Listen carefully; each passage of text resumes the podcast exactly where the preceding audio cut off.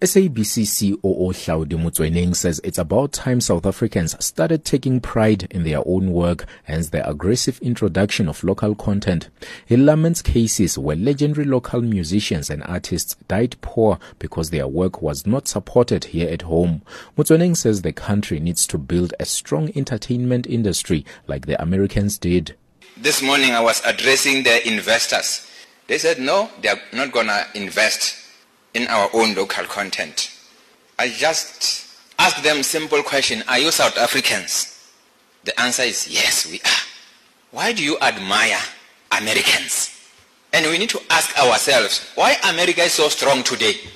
It's because they have built themselves as a superpower. Why can't we do the same thing? Motsoeneng says he's not going to shy away from implementing transformation, gender equality, as well as promoting indigenous languages. He admits that while he cannot always make the right decisions, he can't afford to be indecisive as a leader. The COO also says he's not keen to engage in meaningless partnerships. I cause havoc in India. The broadcasters, they will tell you that no, we are working together, BRICS. But there's no value. Certain individual benefits, not all of us. So I challenge all international broadcasters. I said to them, we as SABC, we are not going to attend these meetings if there are no benefits for South Africans.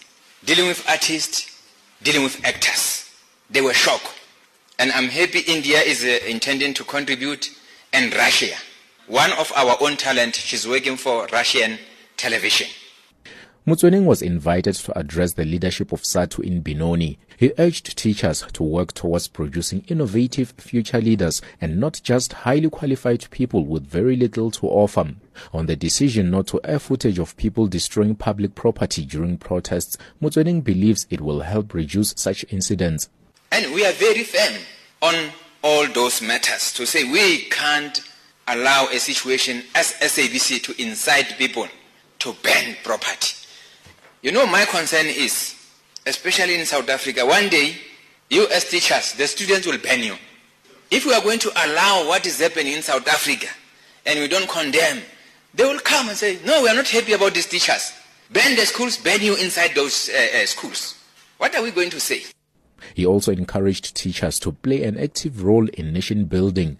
SADTU General Secretary Mugwena Maluleke expressed the union's support for the SABC. We support the broadcaster in terms of the decisions that they're taking to support local content, to support our artists. They are workers, and therefore we need to ensure that their well being is taken care of. But we are also supporting the view that, look, violence is not bringing up our children. We are a violent country. We need to be able to reverse that particular trend and say we can resolve our issues. So we felt it was important to bring him here to talk to the teachers so that we are then able to take the message forward into our classrooms.